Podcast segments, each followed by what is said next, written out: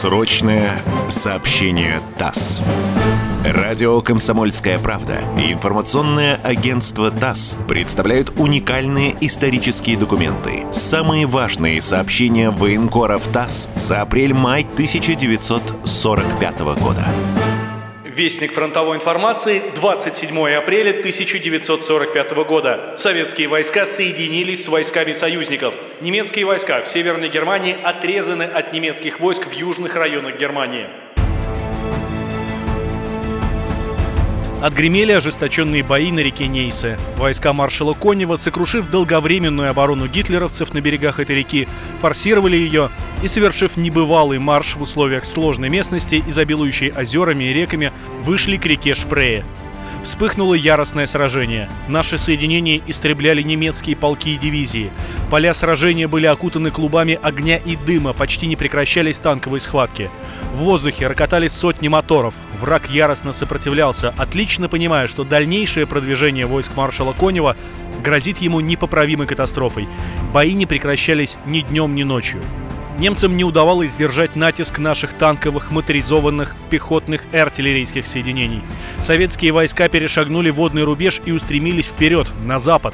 Расширяя фронт наступления, части войск Первого Украинского фронта вырвались к городам Каменц, Бауцен и развернули бои за эти важные опорные пункты немецкой обороны, лежащие на пути к Дрездену. Враг усилил сопротивление. Он подтянул в этот район подкрепления и тут же бросал их в бой. Сила ударов советских войск возрастала с каждым часом. Противник вынужден был оставлять свои оборонительные рубежи. Стремительным штурмом был взят нашими войсками город Каменц. Гитлеровцы, оборонявшие этот город, были уничтожены. Такая же участь постигла гарнизон, оборонявший Бауцен.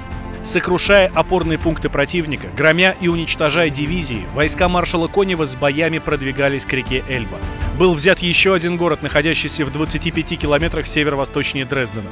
В этот же день войска фронта овладели городом Ельстерверда, расположенным северо-западнее Дрездена. В то время как одна группа советских войск продолжала охватывать дрезденскую группировку противника полукольцом, прижимая ее к Эльбе, другие советские соединения двинулись на северо-запад, параллельно реке Эльба. На следующий день войска маршала Конева заняли города Фалькенберг и Эссен. Продолжая преследовать отступающего противника, советские войска на 50-километровом фронте вышли на реку Эльба.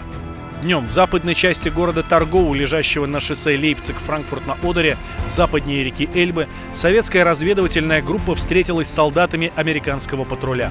Так прошло историческое соединение советских войск с союзными войсками, рассекшее фронт противника и отрезавшее гитлеровские войска, находившиеся в Северной Германии, от немецких войск в южных районах Германии.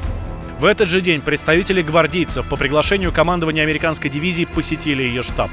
Заместитель командира 173-го полка гвардии майор Ларионов, командир 2-го батальона гвардии капитан Неда, гвардии лейтенант Сильвашко и гвардии сержант Андреев были тепло встречены американскими офицерами во главе с командиром дивизии генералом-майором Райнхард. Вчера в 16 часов на западном берегу Эльбы произошла встреча командования советской и американской дивизий. Специальный корреспондент ТАСС «Действующая армия. 27 апреля». Срочное сообщение ТАСС.